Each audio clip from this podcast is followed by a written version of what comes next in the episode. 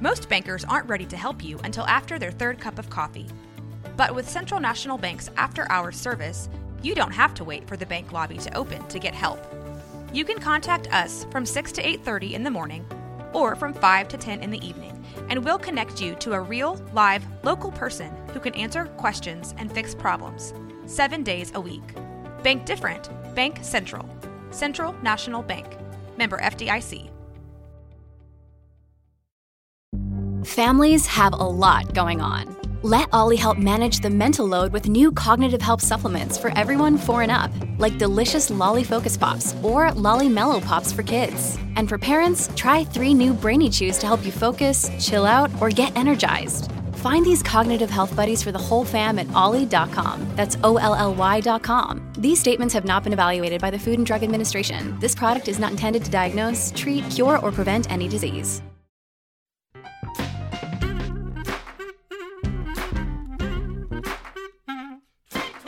I'm Austin Meek with Waco Business News, and you're listening to Downtown Depot, where we track the ins and outs of Waco business. My guest today is Cody Carlson. We discuss his career as a Baylor football star and NFL quarterback, his continuing work with Baylor athletes on name, image, and likeness sponsorship deals, and a property his partners and he purchased on the bustling Elm Avenue corridor. Cody, can you tell our listeners a little bit of your Waco history? Yeah. So, um, and it's great to be here, and I get a chance to listen to you, um, if not every week, whenever I can. And so it's an honor to be here. And so my Waco history was that I I moved here after high school to attend Baylor University. I was familiar with Waco because my sister was already a student here, and um, so that was in 1982 was when I moved here. So I um, you know, loved the campus then. Uh, just the uh, the atmosphere of the of the college itself. We didn't know any different, and things were done a little bit differently. It is. Um, we moved back here about five years ago, and just to see the improvement, you know, certainly on the institution side, on the campus side, but also in uh, kind of the partnerships with Baylor and the city, and that's just expanded since we've been here. So the history that I started with is is uh, you know it, it definitely did, uh, lacks some of the amenities that we have now. Just as a city, it as a whole, Waco did. Yeah, absolutely. I mean, and we didn't spend much time, you know, away from campus. Really, I mean, the city itself just didn't have the thriving business uh, community that it does today. Um, you know, there's a lot of steps that have happened over the 30 years since I left Waco uh, to make that possible. Um, but it's just a you know I love to see the dynamics, to meet the people. It's still a a you know it's a, a small community, if you will. And in some ways, uh, it's growing obviously, but the relationships are still the fabric of of Waco, and it's been great to participate in that. When I was a student at Texas A&M, I wrote for our newspaper. I worked for a company called TexAgs, covering sports and athletes, and I was shocked at how well catered for these athletes are. They have places to stay, they have tutors, they have food. 10 years later, it's even more so. And with sure. all the resources that Baylor has poured into their athletics department and becoming a tier one research university, it seems like Baylor is more flush than ever, and the life of these students is more scheduled than ever. I would imagine right. being a, a jock in the 80s at Baylor was a pretty different experience. Certainly, yeah. You had a little more free time, and and you know, really, I mean, with that, uh, with all the improvements with the athletic department and the university and the way that it's integrated with Baylor, um, there are some drawbacks to that. You know, the students don't have access sometimes to the same education or the same, let's say, um, uh, you know, uh, avenues through the the um, you know, to get their degree, you know, they might be restricted in what they can study just because of the time demands. And so, you know, certainly Baylor has done a great job in offsetting that in some ways with the athletic department. They have programs over there with student athlete success uh, department that really pours into the athletes and gives them an idea about, you know, what it, what it might be like after athletics. It cultivates character and integrity and all the values that uh, that Baylor that is are derived from the mission of Baylor, And so you see a, a, a, great job on the institution side supporting the growth of student athletes um, because they know that the demands on their time to to perfect their trade, if you will, are are pretty extreme. Less than two percent of NCAA athletes end up becoming professional athletes, which is why it's so important for these young men and women at the time that they are in the spotlight to maximize that. Right. And it seems like that is what this partnership between Baylor and Startup Waco and this group GXG that, at least to my knowledge, is helping cultivate sponsorships for name, image, and likeness deals. That's why that's so important. Like, let these kids get as much as they can and right. as great a benefit as being in Waco as possible while they are here. Can you talk a little bit about your involvement with helping these student athletes? Yeah, certainly. Um, so, my involvement with the student athletes happened first on the Letter Winners Association. So, um, you know, I was I was on the board of advisors for the Letter Winners uh, organization. We do some programming to kind of help inform the student athletes. You know what the transition looks like. Um, we try to do a job of connecting them with employers uh, at the right time, but that's you know a little bit. We're working on that within the organization. Um, but it but it's also just to help them understand the professional skills that they that they'll need as they move away from the campus and interact with uh, a different demographics in the workforce, um, and then also to have just understand what they have done does translate to the next level, and they all have insecurities about that um, they spend so much time, you know, again, honing their craft that they don't understand what some of the other uh, avenues are and how what they're doing today and all the time that they're investing really helps to develop them. So I think we've we've we've we tell our stories in that, and there's a lot of us uh, letter winners that have had, uh, I would say, nonlinear paths or we we knew something there was a passion that we had an interest that we had and we pursued that with the same uh, gusto that you do the sport. And so I think it helps to just give them a, a little bit of confidence as they leave the university. On the Startup Waco side, I had the fortune of running into Startup Waco fairly early um, when we relocated here.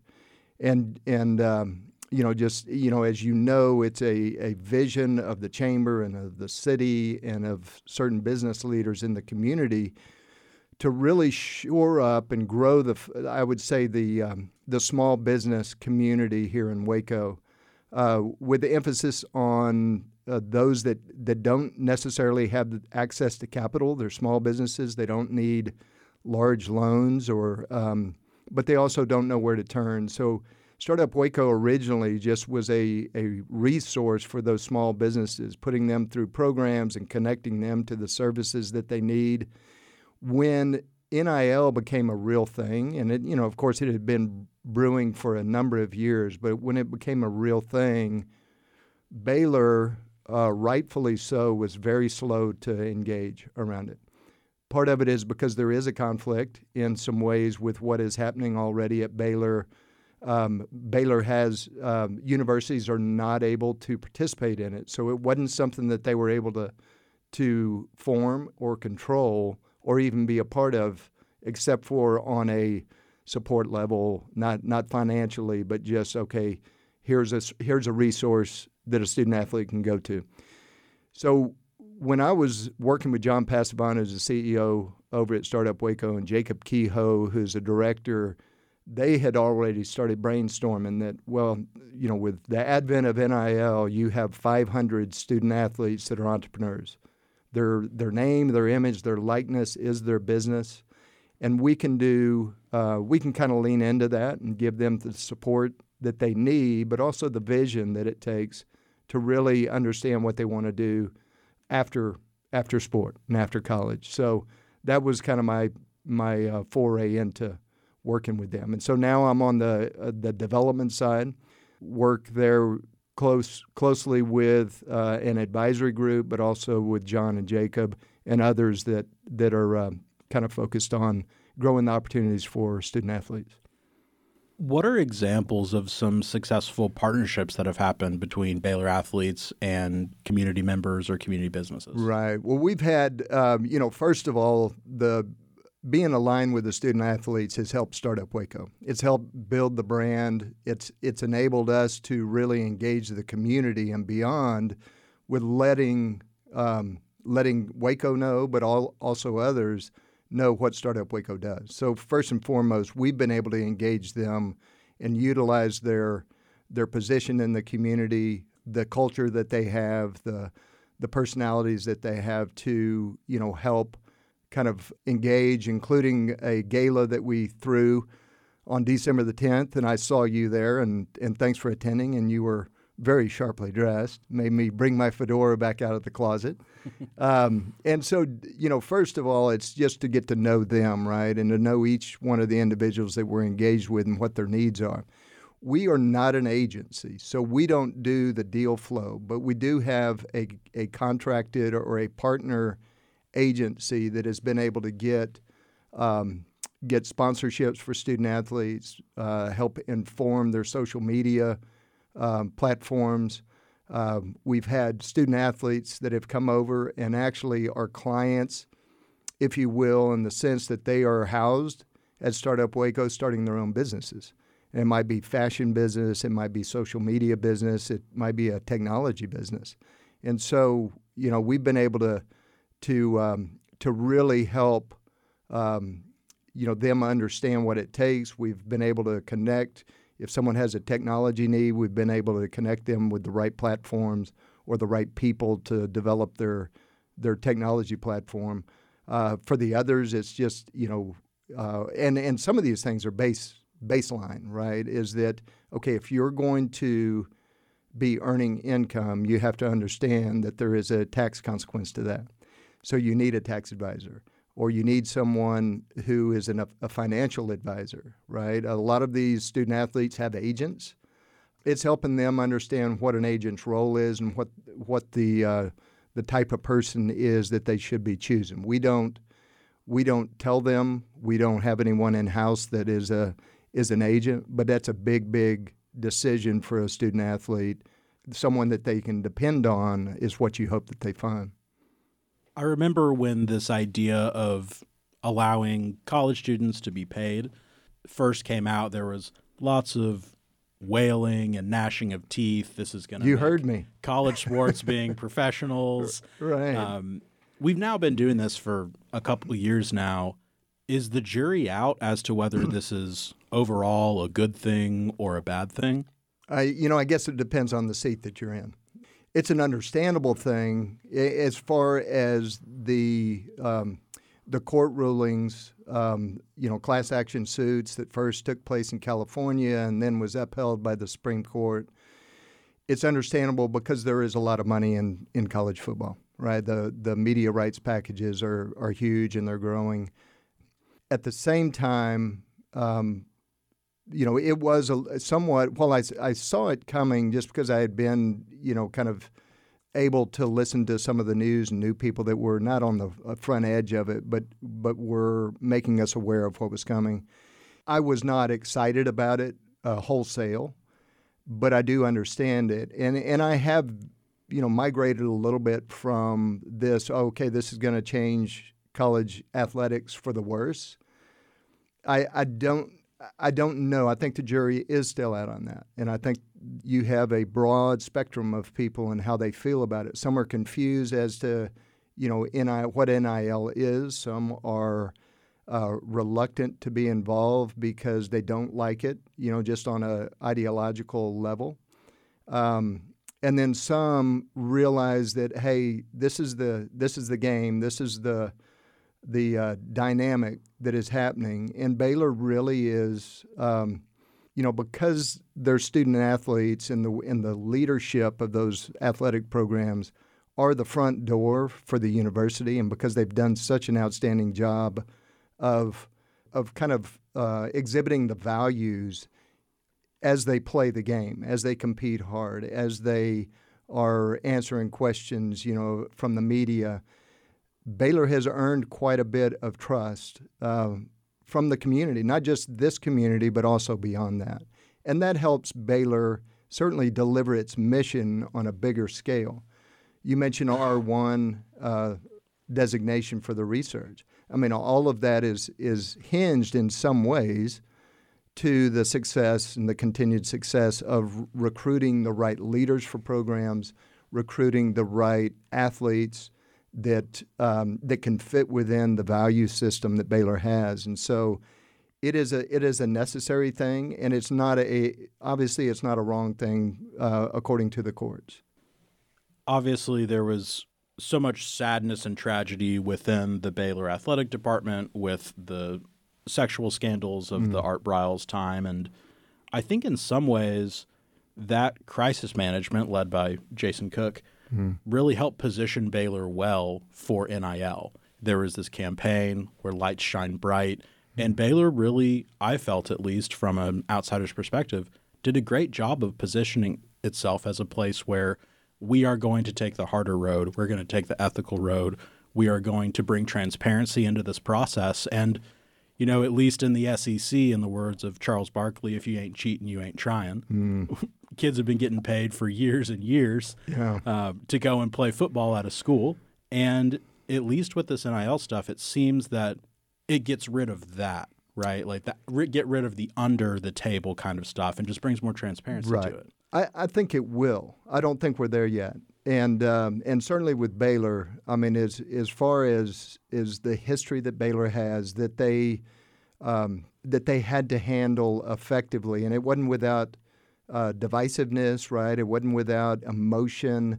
The leadership did a great job of engaging with the alumni and engaging with the community, and um, you know, no one did no one did it perfectly or can do it perfectly, but they really, um, I think they took that very seriously. I think they were sincere um, in the way that they approached it, and and certainly with the leadership that we have now, they all understand that, uh, and it's it's a part of the fabric of who they are as well, to do things above board and the right way.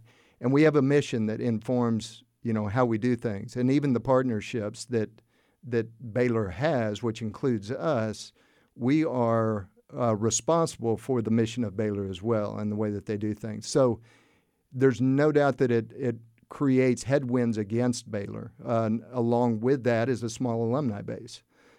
So it is a certainly a challenge, but but when you show up and you're doing your job and you feel like you have the right, um, not just strategy, but you have the right values in place, and these are the things we are not going to negotiate it becomes really important for us to to um, to really focus in on how are we developing student athletes for the future in in positive ways, right? And um, and that's a challenge because that that's working harder than a lot of the uh, the universities must. You're hearing from Cody Carlson, former Baylor and NFL quarterback, current developer, entrepreneur, connector here in the Waco community. I don't want to harp too much on the Baylor football career, but I do want to throw a bone to our football junkies who are here. I did not follow Baylor before I moved to Waco. What were some of the highlights of you in your career when you were at Baylor? Was that like when Grant Teaff was Grant, the coach? Grant Teaff was the coach. He had been the coach at Baylor for probably 15 years at that point, and had um, before I got to Baylor. And the reason that Baylor was on my um, on my radar is they had won the the conference championship in 1980. And is this Southwest Conference? This was the Southwest, yes, the defunct Southwest Conference. Yeah. So, um, so it was, and it was. I grew up in a in a home. My my parents, you know, were were um, very moral people, and they were uh, they had attended church, and they they knew they were a part of the process for me. And so, if there was a coach or a program that had some reputation as not being above board, then they certainly let me know it. And um, and so they kind of were a part of the process as well. They loved Coach staff. They loved the coaches that worked under him. They loved the program, the institution. As I said, my my sister was already a student here, and so it was. Um, yeah, it just it was a, a great fit for me.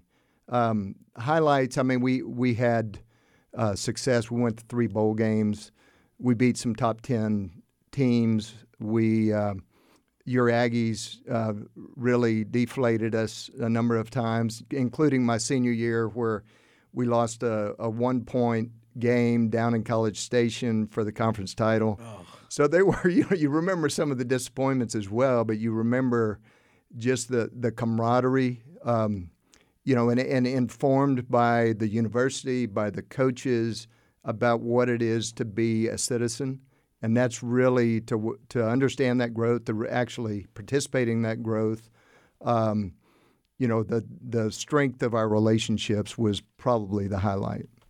You mentioned earlier the nonlinear path that you took and many athletes take. Your nonlinear path took you to Houston, Texas. Mm. You backed up the Hall of Fame quarterback Warren Moon there. What were some of your learnings in your athletic career that have still stuck with you now in your civilian, personal, professional life? Sure. Um, boy, a lot of them. And, and really, um, you know, if I were to, I guess, begin, it would be this translation that these student athletes need to have confidence in, which is um, work ethic, which is uh, determination, which is being able to handle failure as well as success. And so um, you know, even small businesses, right? They're they're nonlinear. I mean, no one.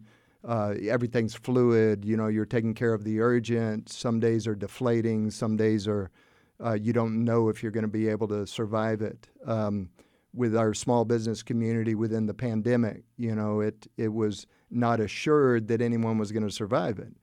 But uh, those same qualities are seen in um, in this community as well of just the persistence of of staying committed to the dream of being passionate about what you're doing and doing some of those things that that you don't necessarily want to do. You wake up and you tackle those things each day.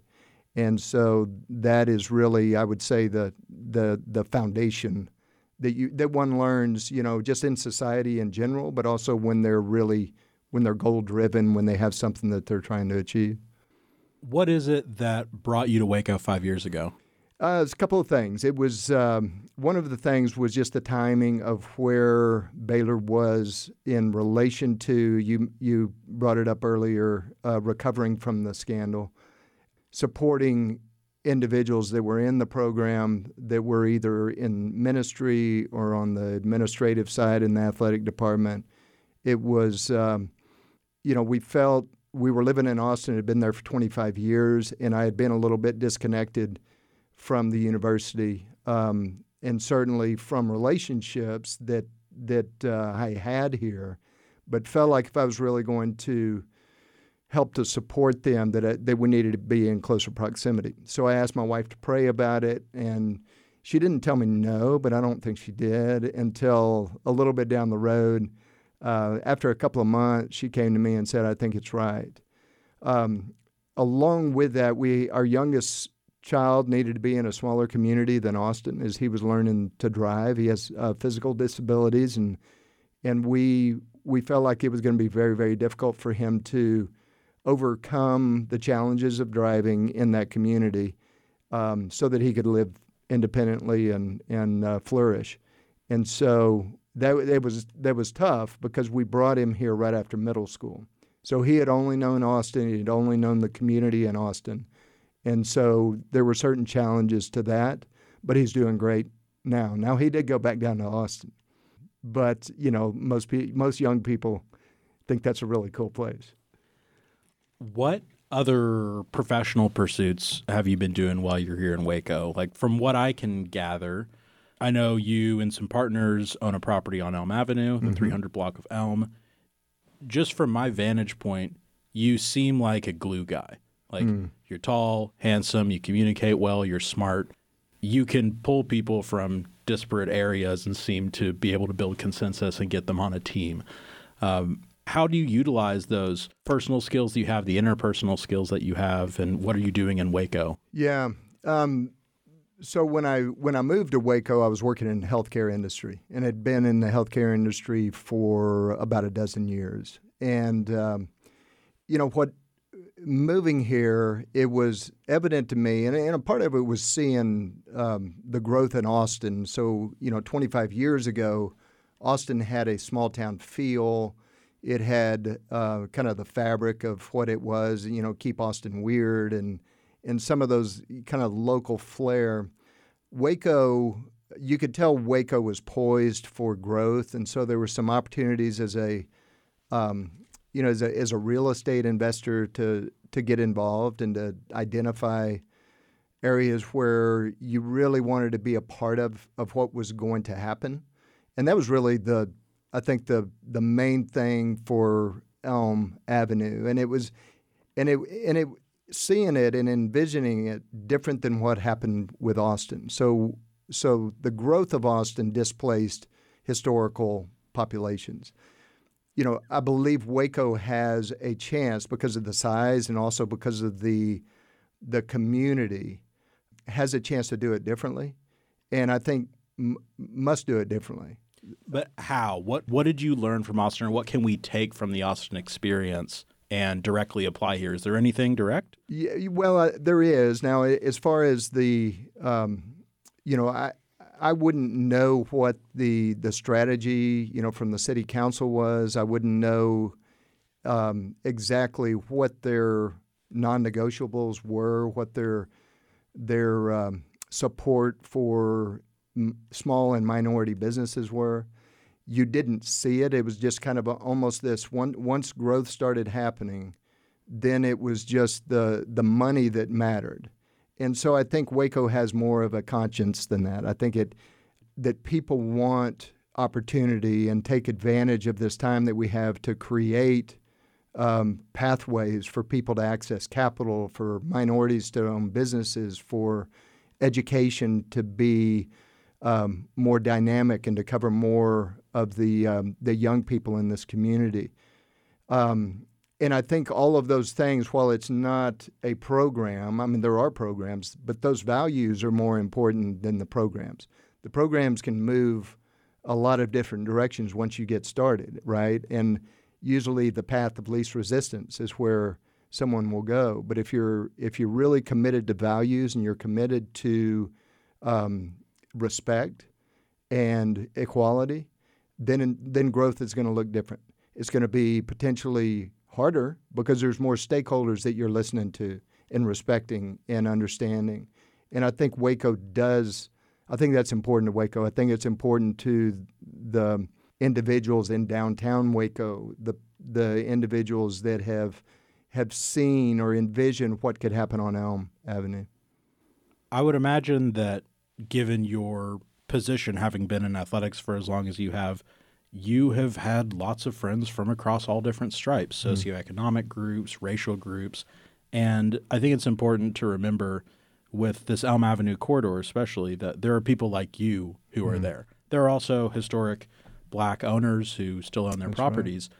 But people like you, just because you're white, doesn't mean you have bad intentions. Like you clearly are someone who cares about uplifting and supporting the community. And this property on the heart of Elm Avenue could really be a fabulous opportunity to, to bring people into that fold. Yeah, yeah. I mean, and and I understand the skepticism as well, right? I mean, you know, and there's a reason for people to be cautious.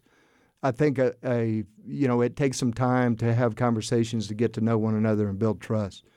And growth and industry doesn't have those eh, it doesn't have values, right? But the people do. And so I think as as we have conversations, as we listen, as we get to know one another, we see so many uh, you know, we understand skepticism, we understand reluctance to to participate or caution or any of those things. And it helps us, I think, readjust or adjust our sites, timelines, services, you know, a lot of different things. But if you're, you know, if it's just about making the money, you know, values are, are really unimportant. Cody Carlson is a former Baylor and NFL quarterback and current entrepreneur and sponsor here in Waco. Cody, thank you so much for sharing some of your story with us. Yeah, thanks, Austin. I appreciate it. Thanks again to Cody Carlson and you for tuning in to episode 141 of Downtown Depot here on Waco Public Radio. You can find me in between episodes on Facebook and Instagram at Waco Business News. And join me the first Friday of the year for another conversation with an inspiring small business owner, civic leader, or engaged citizen sparking Waco's revitalization. I'm Austin Meek, and you've been listening to Downtown Depot, where we track the ins and outs of Waco business.